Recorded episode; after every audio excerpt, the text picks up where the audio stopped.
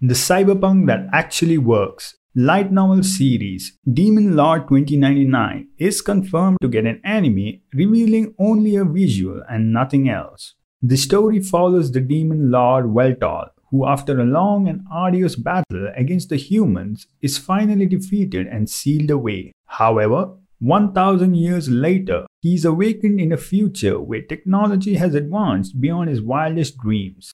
This novel was selected as the grand prize out of 1056 entries in the 33rd Fantasia Taisho, which is impressive for what sounds like just another cliche, but actually does fare better than that. As Mao Sama is brought back with a plan to once again rule, the plot explores his struggles as he tries to adjust to this new world where he is no longer the most powerful being and must learn to navigate the complex social structures and technologies that he is unfamiliar with from which most of the comedy is derived.